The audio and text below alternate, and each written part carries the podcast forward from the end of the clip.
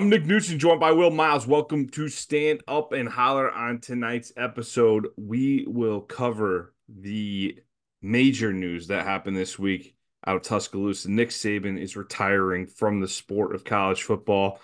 Uh, set up massive ripple effects across college football, and we'll dive into what those were, how those impacted the program and other programs along the way that Florida shares a lot of ties to. Uh, and we'll wrap up with some quick hits revolving the last week and a half here of Gators news. Will, how's it going, man? It's going well, man. It's uh it's off season, obviously, so things slow down now we got our national champion in Michigan, and we got uh, you know obviously the news out of Alabama. So things changing rapidly in college football, not just from a conference and a team perspective. And hey, man, it's a it's a brave new world. Twelve team tournament coming up this year, and then uh, obviously the two new members, Oklahoma and Texas, coming into the SEC, as well as some of the teams from the Pac-12 going into the Big Ten. So completely different, uh, completely different feel heading into 2024. Hopefully that means good things for the Gators.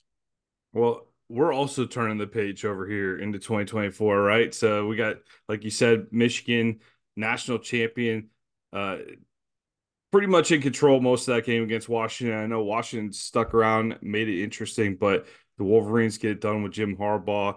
Uh, official end to the 2023 football season, college football season. We're looking forward here into 2024. Will, one of the things that we do every offseason uh, is to create a read and reaction magazine, but we have some other opportunities we want to talk to folks about. Yeah, so I mean, like you said, we've we've released a Gators preseason magazine the past two years. Um, at first, we released a digital version, and because so many people asked for it last year, we offered a hard copy. Felt like that was really successful. Um, we did give out a few copies to folks outside of the Florida bubble, and the feedback was pretty universal. They the the feedback was, "I wish I had one of these for my team." So that's where we're headed our goal is to have one of these magazines for every Power Five team out there in five years. And that's not a small undertaking. And, and to get there, the reason we're talking about is we need your help.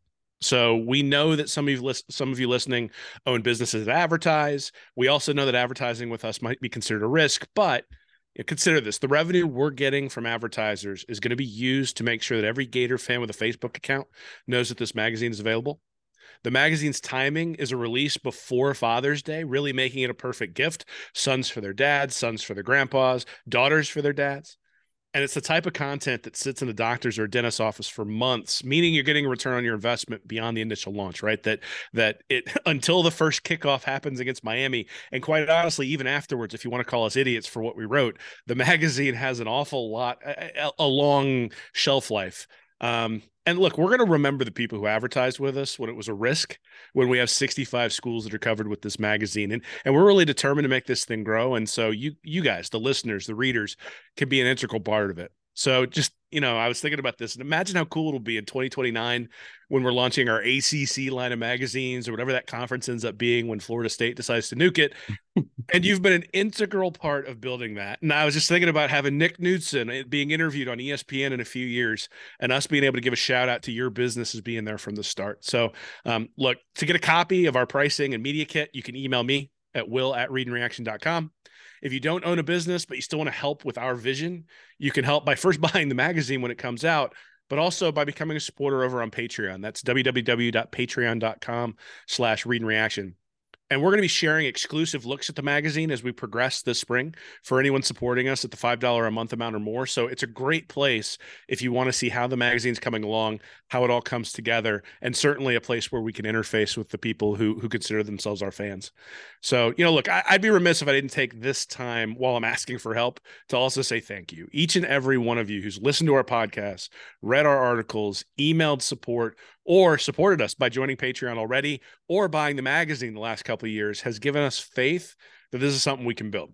We need your help, but we also think this is a differentiated product that can that we think can transform the way college football previews are done and we'd be really humbled if you join us on that journey. So thanks so much. Appreciate you listening to the to the ad read here. And and if there's an opportunity for us to work together, we we would love it because there'd be nothing better than a bunch of Gator fans helping us build this up into something that is beyond just Gator Nation, but started here in Gator Nation. You know, like Gatorade.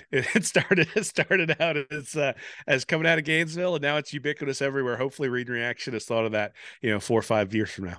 Yeah, well, this is something that for someone who isn't as familiar with the magazine, what is the difference? There's a lot of college football preview magazines every year. What's the difference between a read and reaction preview magazine versus any other college football magazine? Yeah, so the difference is the Read and Reaction magazine is 70 pages of just your team. So the Florida magazine is 70 pages specific to the Florida Gators. And certainly there's some stuff in there about Georgia and Alabama and stuff like that in terms of the context of how it matters to Florida. But if you pick up a Lindy's or you pick up a Phil Steele magazine or something like that, those are all great magazines, but you got maybe a page, maybe two pages for your specific team. So you learn a little bit about your roster, maybe kind of prepares you for who's leaving and who's coming, but nowhere near as comprehensive. And one of the things that I think we we believe is that people who are out here listening to podcasts podcasts and reading articles, and really the college football diehards are interested in going beyond just that. So last year's magazine had film studies like plays to watch for, where we broke down plays. You could actually scan in a QR code and go to the play on YouTube and see the play while it was and it was diagrammed in the magazine. You had a great feature where you were looking at recruiting maps and where the recruits come from. You had a great feature that I think turned out pretty prescient in terms of the transfer portal and how the transfer portal has been a place historically to sort of supplement your roster but not build it. Obviously, with the transfer portal now, that's changing. So we'll be taking a look at that this year and seeing how that has changed and then it's it's a place where we make predictions on who we think the all SEC players will be and which guys from Florida. I think the last couple years we've had sort of percentages in terms of who we thought would be all SEC players, what was necessary to get Florida to a winning record and get Florida sort of over the hump where they've been stuck the last few years with Billy Napier. And I'm sure this year we'll have a lot of content on look what Napier needs to do, a lot of previews on DJ Lagway, what he did in high school, those sorts of things as well. So again, this isn't something that you give somebody who just wants to read a page, but it also is bathroom content, right? It's the kind of thing you can pick up, hmm. read a page, pick it up a couple days later, read another page. It's not like a novel you got to go all the way through. But but we're we I think you and I were the first time we put it out, we're sort of like um, you know, we we weren't quite sure how it was going to be received. And then last year, we were pretty confident that it was a really, really nice product that was put out there. We just weren't very good at distributing it. so, so I was sitting there, mm, you know, putting the things in envelopes and and self-addressing the envelopes and and sending them out. And so there were some delays, and we needed people to to um, pre-order and those sorts of things. We're trying to avoid that, and really, that's what we're going to be using the funds for: is making sure that we've got our distribution channels all set up so that we're not limited in terms of how many we can sell. The goal is to sell five or 6,000 magazines this year coming up. Um, that's the goal. Um, and we'll see whether we can achieve that. But certainly, you, folks out there can help us do that if you feel so inclined, and and would love to have you reach out to us if you do. Yeah, we believe in we believe in this product, but one of the reasons we do believe in it is because we've received tremendous support for these last couple of years. So I know Will said it, but I want to echo it, so I'm saying it too really grateful for everybody out there that has supported this endeavor so far. And we will be releasing a 2024 preseason magazine coming out. And we usually target Memorial Day, Will, right? We're, we're shooting for Memorial Day.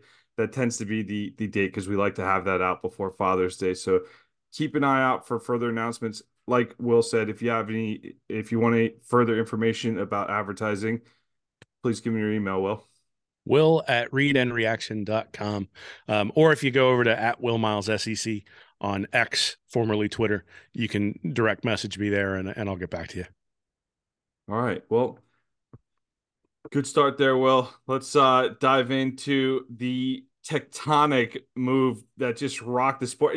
Forget the fact in pro football we had Pete Carroll and, and Bill Belichick making moves last week too. So a lot of figures from the football world of the last couple decades making moves this past week. But Nick Saban, he let Michigan enjoy about what what do we got 36 hours uh, uh of the limelight before he took over. Michigan leads from start to finish.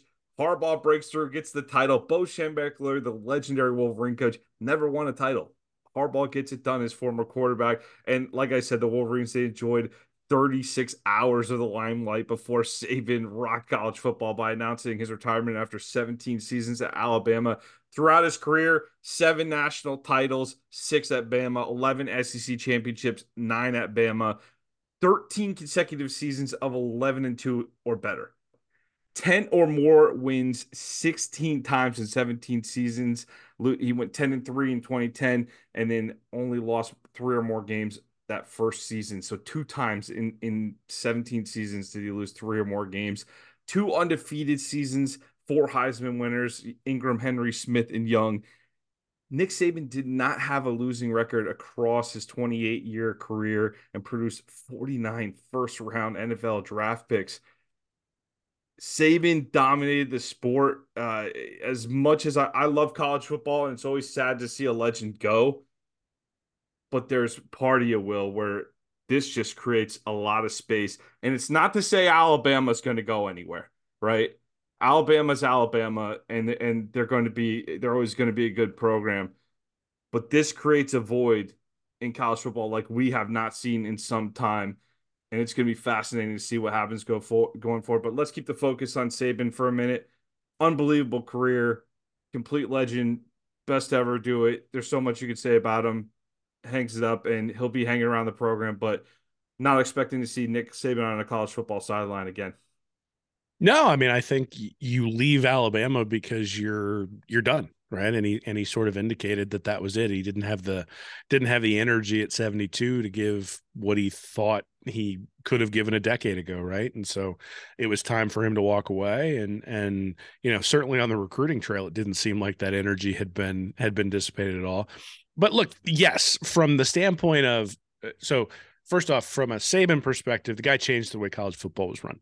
But his whole process, and you know, I've been talking about this now for a few months when we've been talking about Napier and what does he do that's differentiated.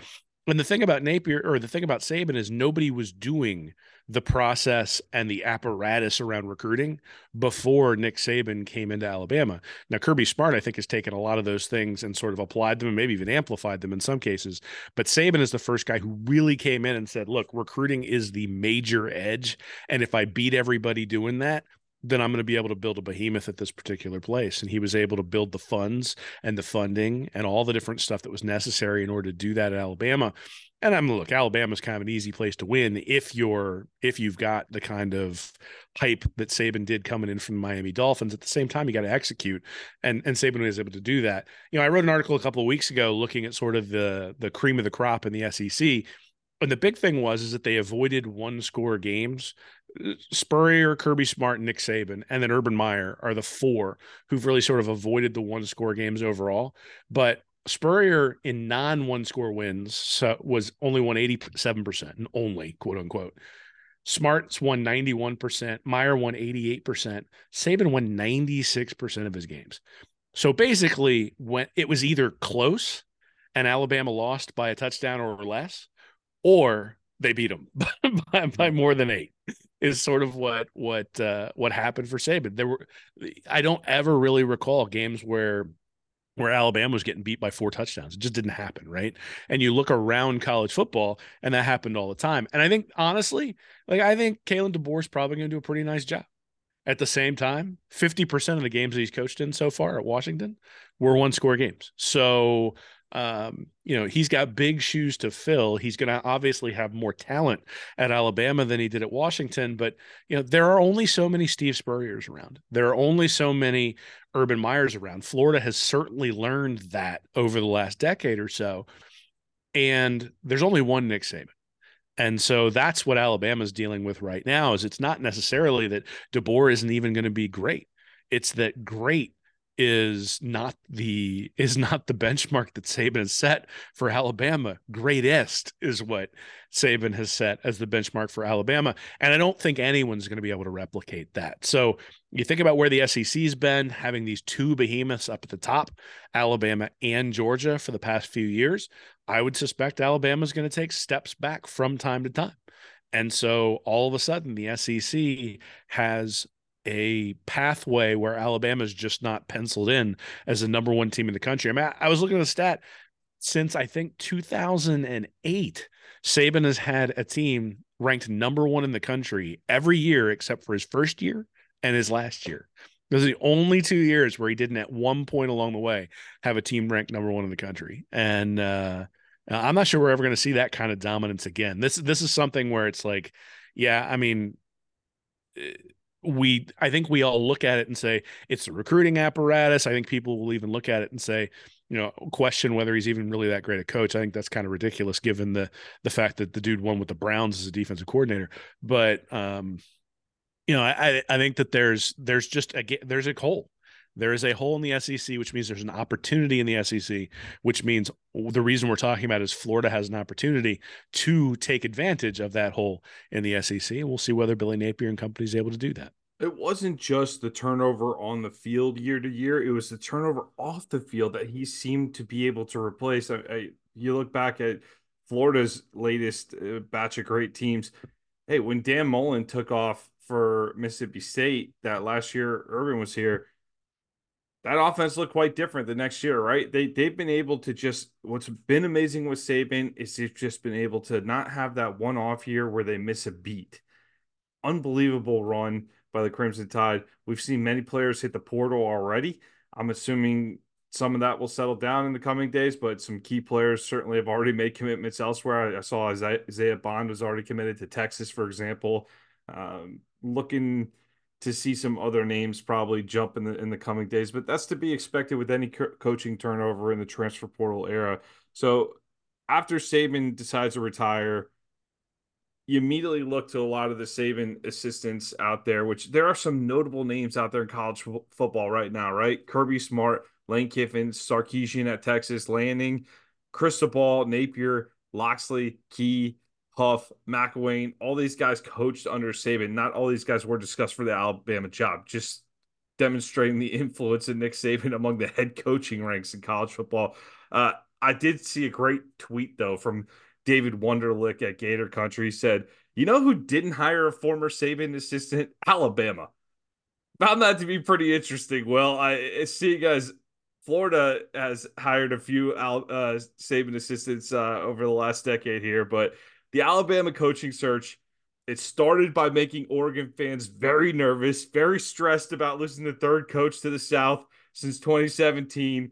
So some Ducks fans were were were probably on edge for a couple days, but there was even talk about Dan Lanning being in Tuscaloosa. Turned out to not be the case, and he put out a great video announcing that he was staying to the team. And the tagline was, "If you're scared your coach is leaving, then come play for us." Great tagline. Uh, until until Kirby takes that Falcons job, right? And Lanning goes back to Georgia. Want to get that? I come on, Falcons, come through, baby, come through for us. So there was surprisingly little conversation around Steve Sarkisian, which makes me think that he put that to bed pretty early. I, I would have thought Sarkisian would would have been a serious, serious candidate for that. I did not think Norvell was going to get as much run as he did publicly, but maybe he was getting that much run internally in Tuscaloosa, or maybe Jimmy Sexton's his agent. I, I don't know. Well, either way, eight years and $80 million uh, were enough to shut that conversation down. Norvell puts out a tweet saying he's happy to stay at Florida State.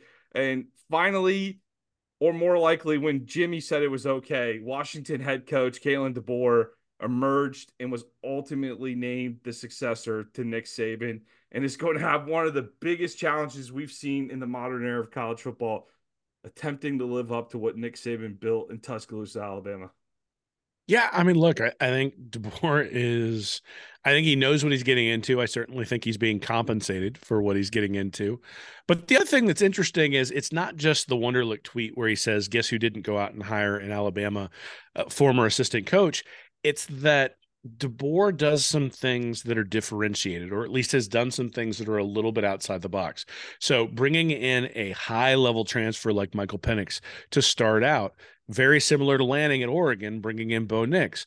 But the fact that he was able to get that guy to hit and that he's been able to have offenses, no matter where he's been, that have been successful is the complete opposite of Nick Saban, right? Who comes into Alabama from the Miami Dolphins as a defensive specialist, and they're winning championships with Greg McElroy and and uh, you know Blake Sims backs, and, and, Jake Coker and all that sort of stuff. But it's but it was run and pound, and it was have play action with a game manager quarterback and a defense that was just unbelievable. Is how he built the program.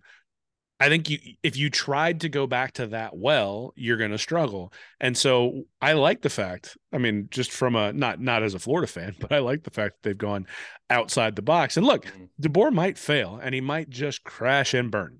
But you're never going to find out without taking risks. And you need people who are doing things that are differentiated and give you edges.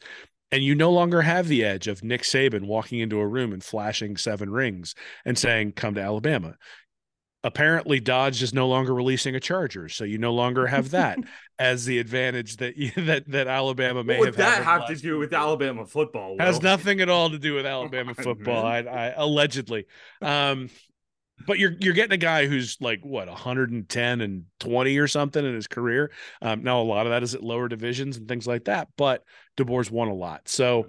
Um, you know, if, if, Florida had been making a coaching change, certainly DeBoer would have been high up on the list for Gator fans in terms of who they wanted to come in. The same names that we all heard would have been the ones who came in. And I think if there's one legacy that Nick Saban has has brought to college football fans, I hope the thing that he that he's brought is that he was not stagnant. He did not sit there and say, This is my system and I'm not going to change. When he got ripped by Johnny Manziel, they went out and started recruiting different kinds of linebackers.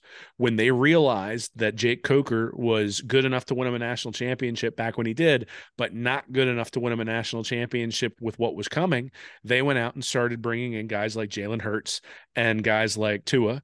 And then they brought in Lane Kiffin to be the offensive coordinator, regardless of how much you know that killed Nick Saban to have Kiffin on his staff. And it was funny because when Kiffin's name was brought up, a lot of what you heard behind the scenes was oh, he burned way too many bridges in Tuscaloosa to be considered for this. At the same time, they didn't just go and say, well, we're going to bring in Kiffin because look, Kiffin is already doing um, is already doing you know, do you need an Ole Miss imitation, I guess, from Lane Kiffin? They decided they didn't need that. And I think that's one of the reasons why Sarkisian is is probably not there as well. As you look at it and you say, um, you know, you could always like Sark will be available three years from now if DeBoer doesn't work out. So it's not as though it's a huge risk to go with somebody else. But look, I think if you're Alabama, you got to be realistic. Like, you know, you had Gene Stallings, who was who was good but not great, won some SEC championships, won a national championship, but nothing like Nick Saban. But then you had the Dennis Franchione, you had the um, you know, you had the Mike DuBose, you had those guys coming in. Again, Alabama would pop up and win an SEC title every once in a while, which seems like not a whole lot, or seems like that would be significant at the same time compared to Saban. It all pales in comparison. And I think that's sort of where we're at now is that Alabama has a history that is going to make it attractive. But if they make enough mistakes, eventually you'll get to a point where no none of the kids who they're recruiting remember Alabama being this Alabama under Nick Saban because that's where we're headed with Florida right now.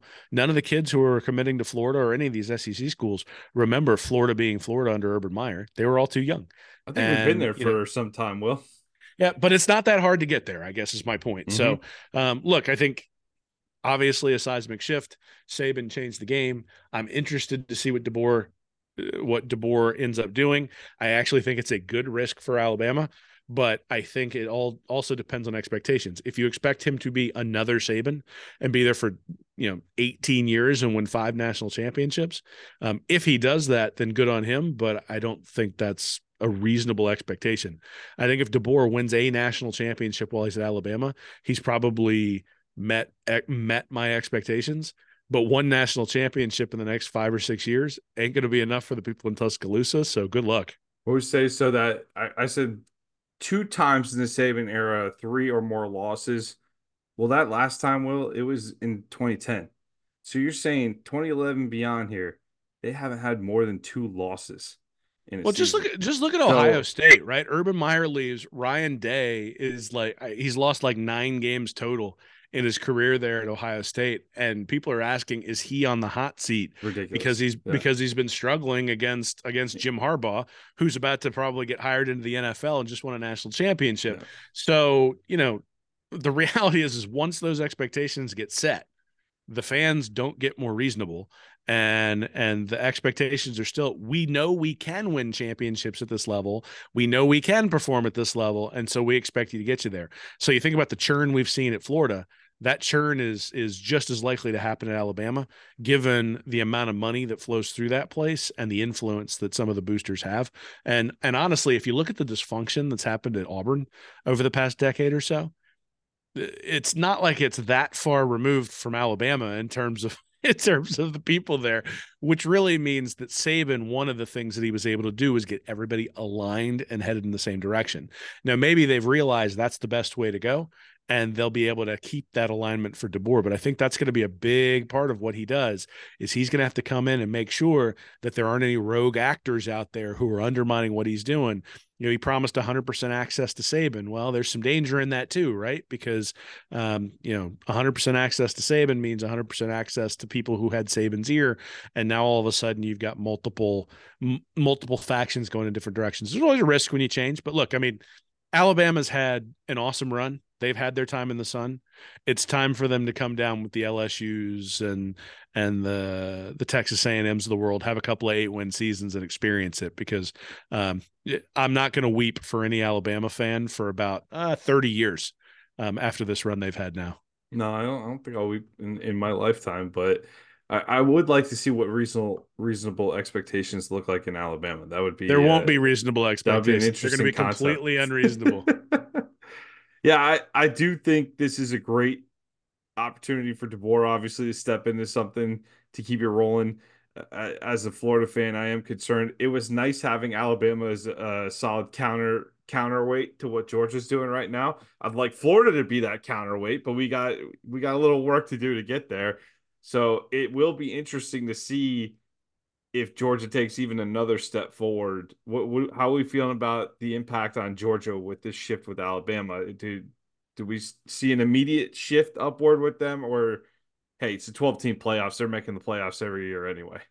I mean, I, I think that's one of the things that sort of um, is at least the silver lining in all this is that Alabama has been the bulwark that's kept Georgia from just dominating for the past decade. Because I mean, think about the the Tua throw that wins the national mm-hmm. championship mm-hmm. for Alabama prevents Georgia from making it. Beating them in the SEC championship this year knocks them out of the playoff. It gives them the opportunity to embarrass Florida State. Um, you know, all of those things combined without Alabama and the SEC, Georgia is essentially having a run like Nick Saban had, you know, 10, 15 years ago, where just there's nobody who can stop them. Um, with a 12 team playoff, well, now they're going to have to play a real schedule, right? You don't get to play a schedule like they played this year. And then, you know, if they'd have won that SEC championship game, they would have only had to win two games essentially and the SEC championship to get into the, to get, you know, to win the national championship now they'll have to play a real schedule and i think you know one they have a real sec schedule next year given given uh, what they had this year.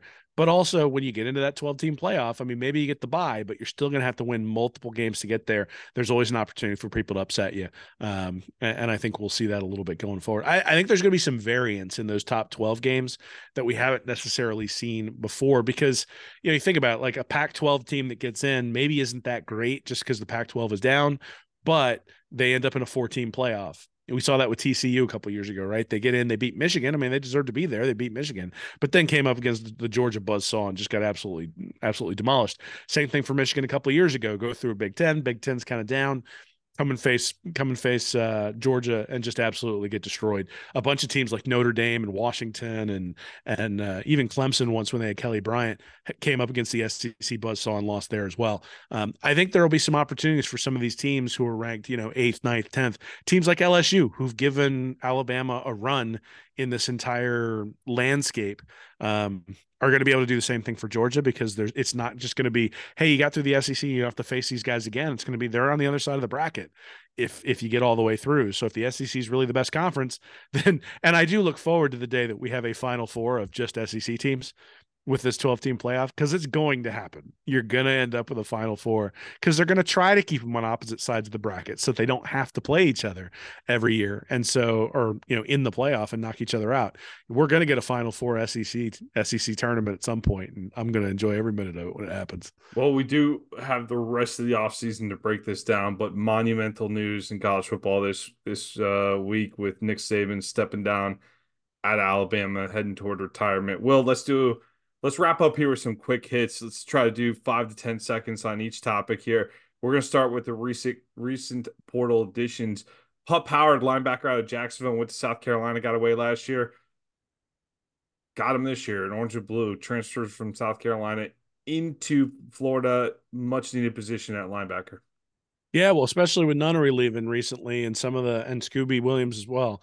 Um, you know, Florida needs linebackers. They've certainly prioritized defense when it comes to the transfer portal, at least recently. So, um, good to see a highly skilled linebacker coming in, but you know, his PFF score last year overall 58.8 was below average. Granted, as a true freshman, but they're going to need him to pop forward. Now, you know, Scooby Williams was down in the 40s, so you're getting an upgrade from Howard or from Will, Williams to Howard, and so uh, you know, hopefully that continues and he can even up his play from there. George Gumbs comes in from Northern Illinois, NIU. Was a tight end his first two seasons, switched to defensive end. 12 games, he had six and a half tackles for loss, three and a half sacks. Yeah, this is a Umanmielen replacement, obviously.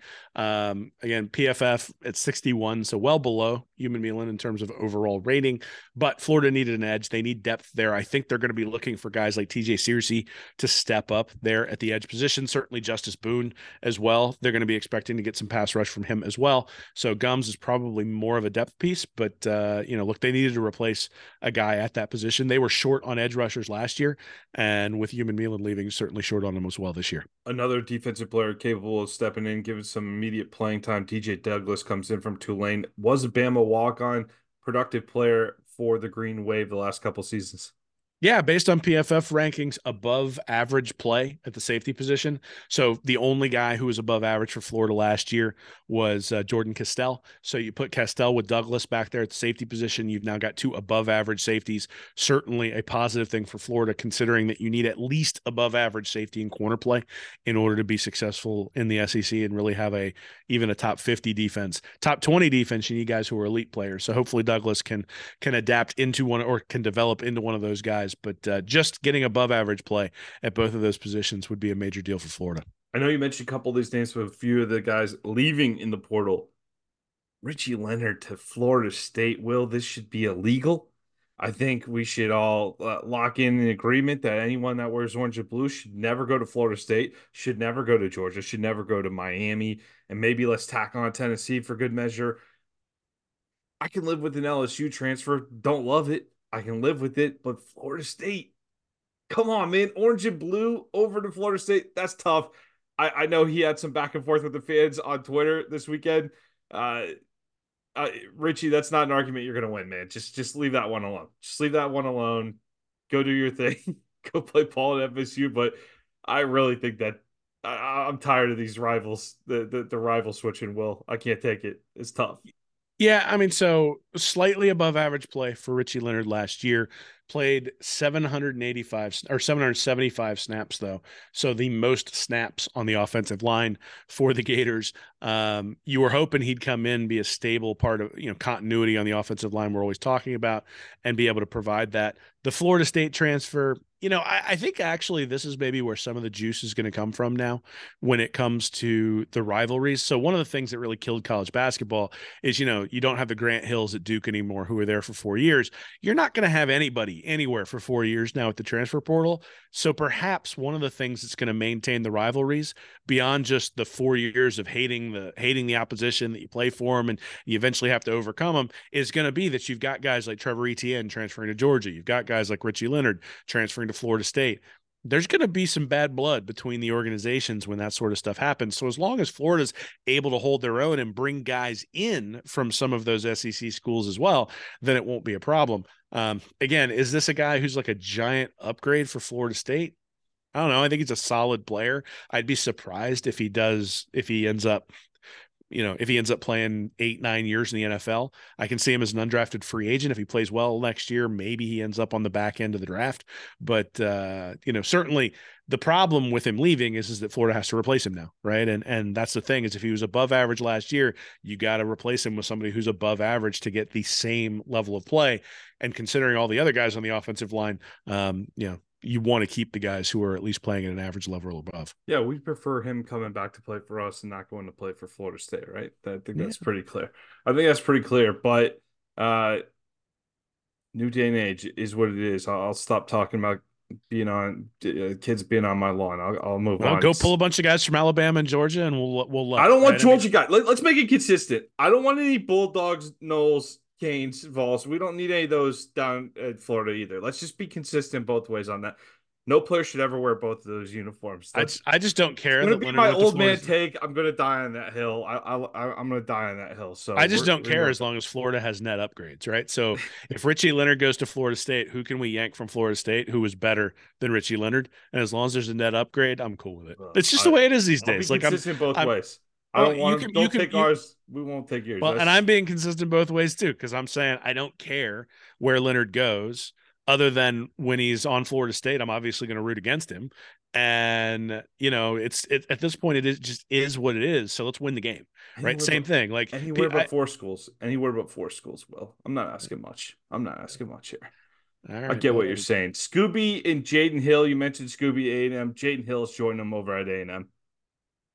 Yeah, okay. Um, Scooby well below average last year.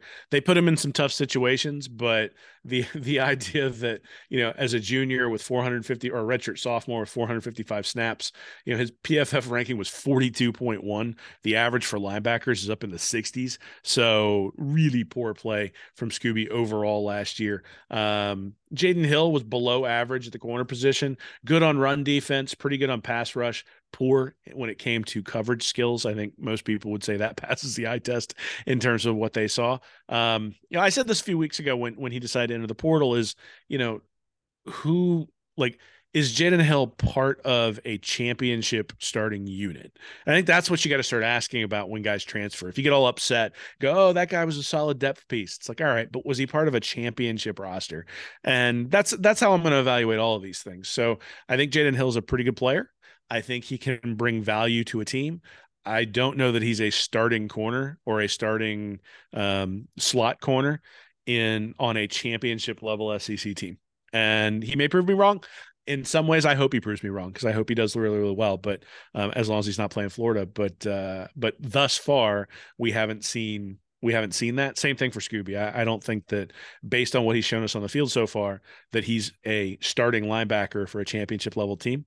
And so wish him well. And hopefully Florida can bring in somebody who's who's already performed better and certainly has the potential to perform better as well. Three other starters from last season Mazzccua to Nebraska, Kimber to Penn State, Mitchell to Arkansas. Miguel Mitchell goes over to Arkansas. Mazzccua, will that was the guy I was very excited about in the transfer portal last year didn't quite live up to the hype, in my opinion. Would have liked to seen him back for another year though, uh, in, to see how he develops. I, I still think he has potential going to Nebraska. Yeah, well, I mean, so his PFF rating was 69. He was above average. He wasn't as good as he was at Baylor the year before, but again, new scheme.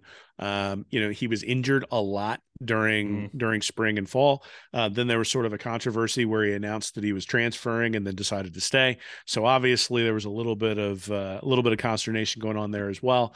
Um, got, got, suspended for the fight against Tennessee, which at least was an entertaining moment for all of us as we were as we were watching that at the end. Um, so look, Nebraska, that's not one of your four schools, so we should be fine with it. Wish him well, and and look, we're going to have continuity concerns on the offensive line this year, certainly, but. Uh, um, you know, I he is a guy who could have been a starter on an SEC level team. So that's somebody that you'd like to have back and like to see what he could develop over time. Manny Nuttering, you also mentioned heading in the portal as well. We'll move on. Ron Roberts brought in, hired on the staff, uh, former uh, Baylor assistant coach, been all around college football. He's with uh, he's he was with Auburn last year. I would say he was I think I believe he was influential in Patrick Toney's career. I, he worked with Napier at Louisiana as well. So this is a guy, longtime assistant in college football, has had some notable stops along the way. Will another uh, addition here this offseason to Napier's defensive staff?